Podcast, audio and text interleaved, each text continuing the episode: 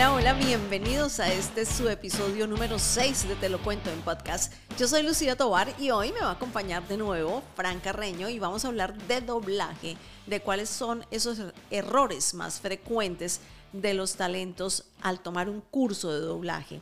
Entonces, bueno, bienvenido, Frank. Muchísimas gracias. Feliz de estar aquí y de hablar de esto que nos apasiona tanto, que es el doblaje de voces, ¿no? ¿Todavía te apasiona el doblaje de voces? Todavía me apasiona el doblaje de voces porque el doblaje de voces em, te muestra posibilidades que uno no sabe que tiene. Entonces eh, te presenta nuevos retos, te presenta cosas que son eh, eh, muy complicadas y, tú te enfrentas a esas cosas complicadas con tu talento, con tu disposición, con tu pasión, que ya lo hemos hablado en, en episodios anteriores, y eh, descubres en la medida en que vas avanzando en el doblaje que te van surgiendo como nuevas posibilidades, nuevas herramientas, nuevas habilidades. O sea, te descubres y creo que esa es una de las principales sensaciones que, la gente tiene cuando hace los cursos, cuando se pone por primera vez frente a su micrófono, frente a su primer proyecto y de repente dice, bueno, ahí va, eh, creo que no lo hice bien, pero después se sorprende cuando ve todo integrado, ¿no? Últimamente he visto muchos comentarios por ahí sueltos en las redes sociales diciendo, wow, que entonces el actor de doblaje muere de hambre y tal. Y entonces, ¿cuál, cuál es em, esa diferencia? ¿Qué crees tú que te ha diferenciado de esos actores de doblaje que se han quedado ahí como estancados y como sumergidos, como que no les han pasado los años y siguen haciendo lo mismo de siempre? Es que creo que el, doblaje de voces eh, era una o es una de las patas de mi mesa. No es la mesa. O sea, no es lo más trascendente que Eso me gustó. Eh, sí, no, no es lo más trascendente que tiene, que tiene mi oficio como talento de voz. Es una de las habilidades que yo tengo como talento de voz. Pero eh, así está también la locución comercial, o así está la narración de audiolibros, o, la, o, o hacer podcast, o hacer radio, o narrar cuentos o hacer presentaciones. O sea, mi, mesa tiene muchas patas y el doblaje es simplemente una de ellas. Creo que la gente se confunde y dice, no, yo quiero ser actor de doblaje y se queda con el capítulo de doblaje única y exclusivamente. Y lógicamente eso lo limita, le pone un techo muy bajo porque entonces tú no puedes hacer absolutamente más nada que no sea doblaje de voces. Claro, ¿tú crees que entonces esa es una de las em, de los grandes errores de los talentos cuando dicen, bueno, voy a hacer un curso de doblaje para ser actor de doblaje? Sí, absolutamente.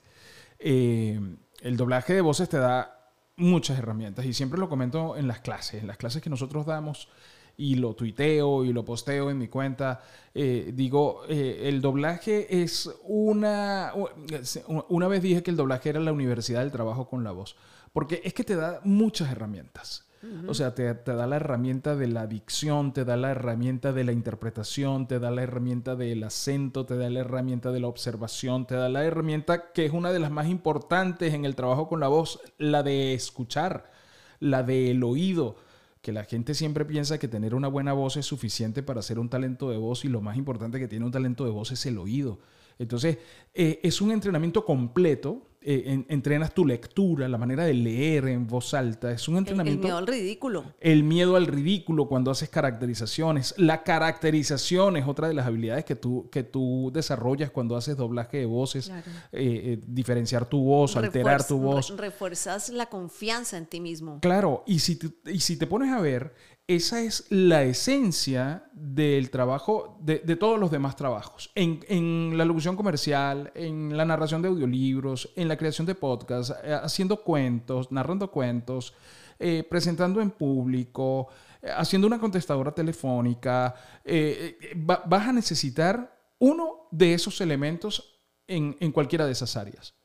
Y eso es lo que la gente mm, no, lo ve. La, gente no lo ve de esa forma, sino dice, no, yo voy a ser eh, actor de doblaje. No, ser actor de doblaje es uno de los oficios del talento de voz pero, o, del actor de doblaje, pero no, no principalmente es, la cabeza de, todo, ¿no? Claro, en últimas es como una frustración porque dices, bueno, si yo soy tan bueno, esa es la otra.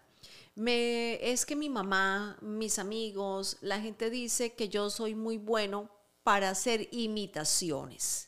¿Cuál es la diferencia entre imitar y doblar? Doblar es crear voces para personajes que están en otro idioma, por definición. Hay un personaje que habla en ruso, a ti te pasan un texto en español, colocas ese texto en español y se lo dices a, y, lo, dices al micrófono con la intención adecuada y eso es doblaje de voces. Bueno, la, intención, la dicción, eh, eh, el acento, etc. Imitar es hacer fonomímica, es imitar ciertos tonos, ciertas características que tienen ciertos personajes en la voz, ciertas cadencias, y entonces a partir de ahí eh, se produce la imitación, se produce la mímica del sonido. Por, por, decirlo de alguna manera, porque hay como cierta disonancia ahí, porque si es mímica es del cuerpo, pero es como la forma de la voz, lo que uno reproduce con la, con, con la imitación. Entonces, eh, son dos cosas absolutamente distintas y bueno, casi siempre la gente lo confunde desde la ignorancia, ¿no? Siempre confunde a partir de, bueno, yo, tú, tú imitas voces, tú deberías hacer doblaje, tú podrías hacer doblaje de voces perfectas, haces la voz de Mickey igualito. Hay muchísima gente que me escribe a mí en mis, en, en mis redes sociales me dice, la gente dice que yo hago la voz de Mickey igualito. Hay una cantidad de gente que, yo creo que, puedo dice que hace la voz de Mickey. Sí, y yo creo, y siempre he imitado a, Homero Simpson, entonces yo creo que tengo talento para, para hacer, y son dos cosas absolutamente diferentes. Completamente diferentes. La tecnología ha llevado a que se, se estén desarrollando voces artificiales para mm, crear, para traducir y para hacer eh, esas réplicas en otros idiomas. ¿Tú crees que el actor de doblaje mm, está amenazado por la tecnología? Tarde o temprano creo que eso no, nos va a alcanzar. Eh, no, nos puede alcanzar. Va a llevar tiempo. Y justamente ese es el tiempo que nos queda para nosotros arraigarnos en el oficio del trabajo con la voz y diversificar hace muchísimo tiempo nosotros estamos hablando de talentos emprendedores, estamos hablando de emprendimientos sonoros, estamos hablando de eh, diversificar. Eh, si no diversificamos, bueno, eh, en cualquiera de los medios en el que nosotros estemos encasillados, por ahí va a pasar esa guillotina de la tecnología en cualquier momento y nos va a quitar trabajo o nos va a poner a ganar muy poco. Entonces, para que eso no suceda, lo ideal es diversificar, aprender a, manejar software, producir, eh, tener iniciativas, proponer cosas. No te, vas a, no te vas a ganar todo el dinero en la primera producción, no, no te lo vas a ganar. A lo mejor no te lo vas a ganar en la segunda ni en la tercera, pero va a llegar un momento donde alguien va a decir, yo me quiero meter en eso que tú estás haciendo, cuánto cuesta, a mi marca le interesa y, descubres una, un nuevo modelo de negocio ahí es donde, ahí hacia eso tenemos que apuntar. Claro, involucrar la tecnología a tu talento y no separarte como si la tecnología fuera por un lugar y tu talento fuera por otro camino, sino que en algún momento la tecnología y el talento tienen que fusionarse en algún lugar del camino y decir, déjame ver cómo yo puedo usar la tecnología a favor de las herramientas que tengo como talento. Sí, bueno, lo, primero es sentirnos amenazados, pero a lo mejor en la tecnología eh, hay una oportunidad, a lo mejor en la tecnología está la oportunidad de que yo pueda doblar en infinidad de idiomas. Pueda doblar en los 1400 dialectos que hay en la India, por ejemplo, y entonces son 1400 opciones para, para, para, trabajar en el mercado hinduista. Entonces, ¿sabes? No tenemos, creo que la primera sensación es que eh, entramos en pánico. No, eso no va a funcionar porque, porque la inteligencia artificial, porque las voces, porque tal, ¿no? Es, la primera reacción. Pero si tú te sientas y lo piensas disruptivamente, tú dices, bueno, ¿Cómo esto me puede sumar a mí como talento? ¿Cómo me puedo yo incorporar a ese nuevo mercado que podría aparecer a partir del hecho de, porque si es cierto que se, está creando, se están creando voces con inteligencia artificial, bueno, ¿cómo aprendo yo a, programar voces en inteligencia artificial y surge una nueva posibilidad. exactamente. Surge una nueva posibilidad. ¿Cómo puedo desarrollar un negocio a partir de eso? Claro. Lo que pasa es que creo que, que en general eh, los profesionales están muy desinformados y estar desinformados es caer en una ignorancia absoluta y, sentirse amenazados. Bueno, me voy a quedar sin trabajo, pero tú, es, tú has, mm, te has puesto a ver qué opciones puedes tener si incorporas esas cosas que van apareciendo en el camino eh, con lo que ya sabes. Total, fíjate que yo, por ejemplo, nosotros eh, en Voces de Marca utilizamos el Pro Tools, que es un software que es eh, estándar en la industria de la publicidad, de la producción, del doblaje, etcétera, etcétera. En un principio, eh, tú dices, bueno, eso lo usan para grabar discos, para grabar canciones, se lo usan para hacer comerciales. yo no tengo nada que ver en eso pero fíjate que nosotros manejamos Pro Tools y toda la producción que nosotros hacemos es, en Pro Tools. Entonces, nosotros, nuestro negocio, nuestro modelo de negocio ha crecido mucho a partir del hecho de que incorporamos un software que era para grabar canciones o para hacer grandes producciones en cine y etcétera, y, lo, hemos, lo hemos adaptado a nuestras necesidades de, de mercado. Entonces, ¿qué pasa? Tenemos una nueva fuente de ingresos. Si nosotros hubiésemos dicho, no, yo, yo me quedo con la cinta, la cinta me da mejor audio. Claro. Yo voy a grabar. Entonces, ya va, eso, lo he escuchado muchísimas veces. Sí, entonces nos hubiésemos quedado, o no, nos hubiésemos quedado en eso, pero ¿qué nos pasó? Nos abrimos a una nueva posibilidad. ¿Cómo es el Pro Tools? ¿Cuánto cuesta? ¿Cuánto, cómo puedo hacer para aprender a manejarlo? ¿Cómo, ¿Cómo subo un nivel, bajo un nivel de una música, de una cortina, que es esa música que está de fondo en una grabación? ¿Cómo puedo yo eh, producir, para, efectos, producir para terceros? Incorporar efectos. Eh, a partir de todas esas preguntas empiezan a surgir nuevas respuestas y empiezan a surgir nuevas responsabilidades. Bueno, hay una cosa que nos preguntan mucho y yo quiero preguntártela porque es, es una duda frecuente y es una pregunta frecuente de nuestros alumnos o de la gente que viene y nos escribe. ¿Por qué ustedes no dan cursos de locución comercial? ¿Qué hace? Porque ¿cuándo es el próximo curso de locución comercial? Y yo quiero que tú le cuentes a nuestra audiencia por qué razón Voces de Marca sacó de la programación el curso de locución comercial? Porque la locución comercial es un mercado que ha ido decreciendo en los últimos años y no es representativo en la economía de un talento de voz. O sea, se desvirtuó. En, este momento, sí. O sea, eh, la publicidad tuvo un giro, el, entre el 75 y el 80% del presupuesto publicitario de las marcas va hacia las redes sociales, hacia Google, va hacia Facebook.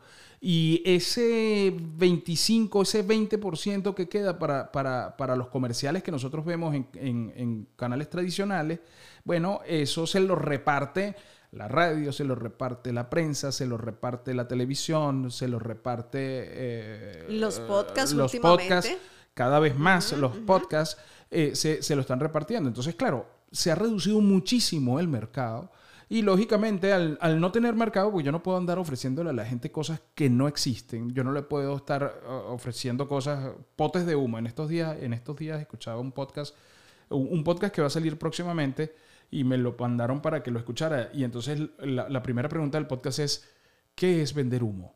Y entonces eh, la persona que respondía decía, bueno, vender humo es justamente vender cosas que no existen. Venden unos, em, venden unos empaques maravillosos que te dicen, este, vas a hacer esto, te vas a hacer, mira fulanito, él está haciendo tal y ha hecho cual y, tal, vendiendo historias, vendiendo fantasías. Nomínate como mejor locutor. Y la gente viene, compra esas fantasías porque tiene muy poca información, porque no ha investigado muchísimo más y cae en la trampa. Y entonces tú los ves eh, posteando que estoy propuesto para esto y que estoy propuesto para lo otro. Eso lo, creo que lo hemos comentado, si no aquí en, nuestro programa de radio por BDM Radio.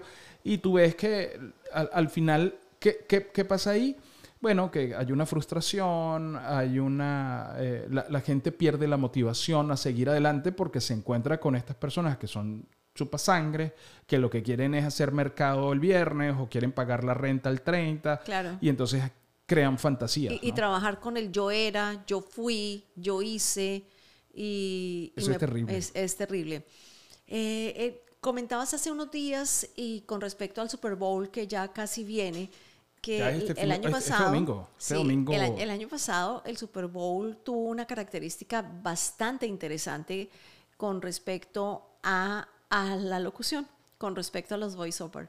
Y es que en la mayoría de los comerciales no había un voiceover. No existía. Habían avisos, habían letreros, había música y como tal, pero no había un locutor que llevara la historia.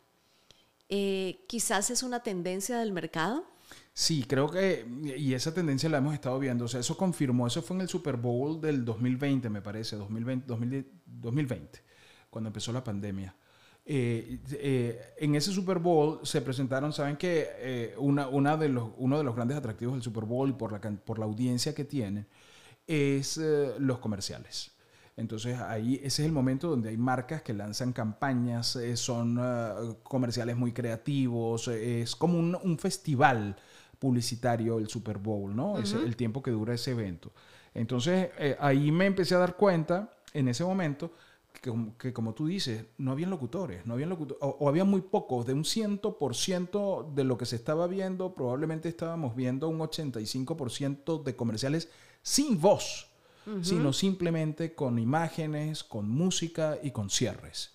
Entonces dije, este, este puede ser, esta es la tendencia del trabajo de la locución y lo hemos visto más recientemente. O sea, más recientemente en los estudios de audio se han visto en aprietos. ¿Por qué? Porque muchos talentos de voz tienen la tecnología ahora en su casa, ahora graban directamente de su casa, ahora las agencias y las productoras están buscando a los talentos directamente y se están saltando a los estudios. Entonces eso ha generado una crisis en, en los estudios de audio importante.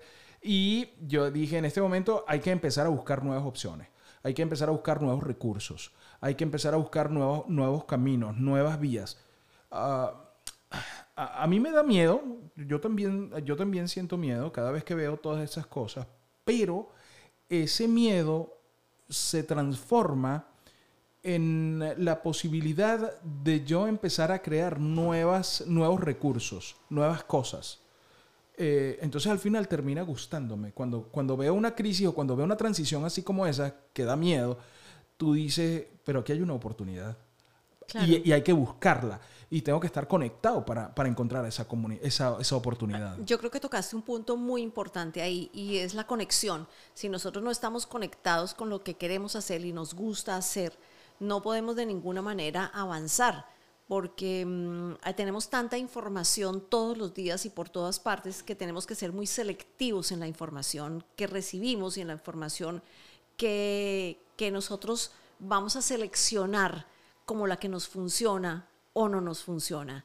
Entonces, creo que necesitamos crearnos un criterio para saber si mm, una información, de quién viene la información, si esa persona realmente está actualizada, eh, porque al final informaciones falsas o informaciones que se quedaron en el tiempo encontramos todos los días. O si esa persona ha llegado a donde dice que, a donde dice que te puede llevar. Porque hay gente que te dice, no, tú puedes vivir de esto, pero no vive de esto. Hay mm. gente que te dice, tú puedes llegar a ser la voz de esto, pero nunca ha hecho una voz de absolutamente nada, sino que, que te lo empaqueta. Te, pone, te lo empaqueta bien bonito y tú se lo compras. Pero ¿dónde está tu trayectoria? ¿Dónde está, o sea, muéstrame lo que tú has hecho para que me puedas enseñar a mí a cómo hacerlo? En algún momento yo dije, hay gente que está diciéndole a la gente cómo tiene que llegar a lugares donde ellos jamás han podido. Claro. ¿Cómo haces tú eso? Sí, o al final, mm, ¿sabes qué? O al final tienes, tienes un ejercicio diario que te ha llevado a agarrar músculo es, eh, es como el que, el que va al gimnasio o el que mm, desarrolla un deporte. A lo mejor no, no es un profesional del deporte, pero tiene tantos años haciéndolo y haciéndolo bien que al final tiene más, más criterio y tiene más credibilidad que uno que solamente arma un paquete bonito. Así es, totalmente, totalmente. ¿Cuáles serían los consejos, ya para ir cerrando, para un talento que, esté empeñado, no es que yo quiero, mi sueño es hacer una voz de un personaje de Disney y no salen de ahí. ¿Cuál es, un, cuál es tu consejo para un, para un talento que, que esté como encasillado en ese pensar? Bueno, creo que lo, primero es, no es imposible, ojo, cuando uno, cuando uno quiere ser una voz de Disney o de cualquier dibujo animado, de, de manga o del anime o de todas estas cosas o de un videojuego, no es imposible llegar ahí. Lo que hay que estar claro es que se requiere mucha capacitación, mucha formación, se requiere mucha constancia, se requiere relacionarse y estar con los que tienes que estar. O sea, cuando yo empecé a estudiar todo esto, yo, yo empecé por el teatro y entonces cuando empecé a estudiar vi que mis profesores eran gente que tenía una trayectoria impecable dentro del medio teatral. Y entonces esos terminaron siendo mis profesores, los más destacados, porque fue los que yo me procuré. Y en ese momento, cuando tuve a las personas más destacadas, lógicamente esa energía me envolvió a mí y empecé yo también a destacarme. Entonces creo que eh, hay que buscar bien con quién formarse, hay que indagar, hay que ser perseverante, hay que diversificar, no, se no le endosen toda la responsabilidad del doblaje, porque el doblaje no tiene toda la responsabilidad. Como decía en un principio, el doblaje es una de las patas de la mesa. Eh, la mesa es el talento de voz y hacer doblaje es una de las patas de la mesa. No hagas una pata, no hagas una mesa de una sola pata. Para que la mesa sea estable, tienes que ponerle las patas que sea necesaria para que la mesa pueda aguantar todo el peso de los cambios tecnológicos que se avecinan, todo el peso de los cambios de mercado. Entonces, para que eso sea así, tienes que crear una, una mesa con, muchas patas, con diferentes patas. Gracias, Frank. No, siempre un placer, siempre un placer estas, estas reflexiones que, que son brutales y que siento que de repente ayudan mucho a nuestra gente, ¿no? Sí, ayudan muchísimo y mm, nosotros estamos pendientes de sus sugerencias por las redes sociales, aquí mismo por las diferentes plataformas de podcast. Ustedes nos pueden dejar sus comentarios si quieren que abordemos un tema en particular.